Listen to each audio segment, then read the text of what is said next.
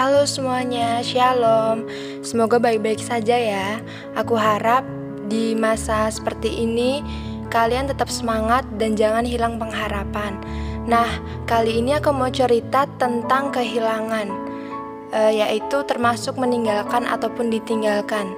Meninggalkan ataupun ditinggalkan merupakan kata kerja yang mudah dilakukan, mungkin oleh orang-orang di sekitar kita ataupun oleh kita sendiri meninggalkan atau bahkan ditinggalkan. Ya sama-sama sakit sih. Tapi mungkin orang yang meninggalkan nggak sepenuhnya merasa sakit.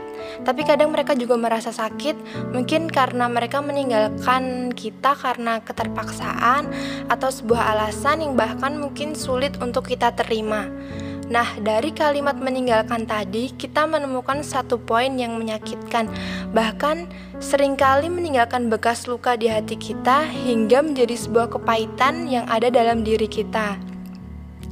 Nah, satu poin itu adalah kehilangan. Kehilangan bukan sesuatu yang biasa aja, dan mungkin termasuk hal yang menyakitkan, tapi kehilangan bukan akhir dari hidup kita.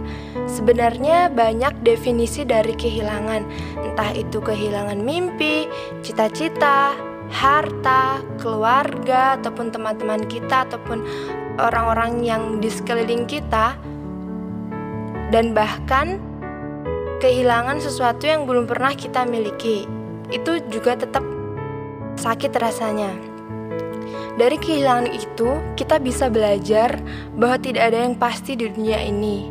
Hanya ada satu yang pasti, bahwa tidak ada yang pasti. Dan kepastian hanya kita dapatkan dari Tuhan. Jadi kita mau ngandelin siapa? Kita mau ngandelin apa selain kita mengandalkan Tuhan? Teman, keluarga, atau manusia?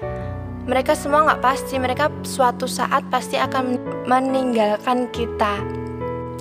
Jadi satu-satunya cara yang kita lakukan ya kita andalkan Tuhan. Tuhan memberikan kita kepahitan bukan berarti Dia benci sama kita, tapi malah karena Dia sayang sama kita.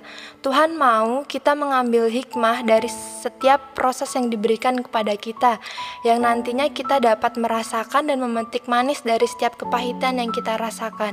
Karena sesuatu yang kita punya itu gak abadi, semuanya itu cuma titipan Tuhan dan segala sesuatu yang terjadi atas perkenanan Tuhan itu untuk kebaikan kita.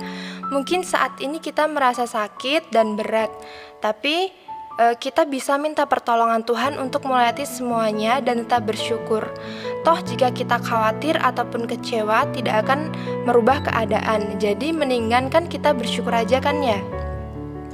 Nah, Rasa kehilangan yang kita rasakan itu merupakan salah satu proses yang harus kita lewati.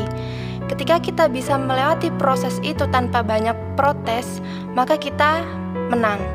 Dan yakinlah bahwa ketika kita diizinkan Tuhan untuk berproses, maka Ia sendiri yang akan menuntun kita untuk melewati proses itu.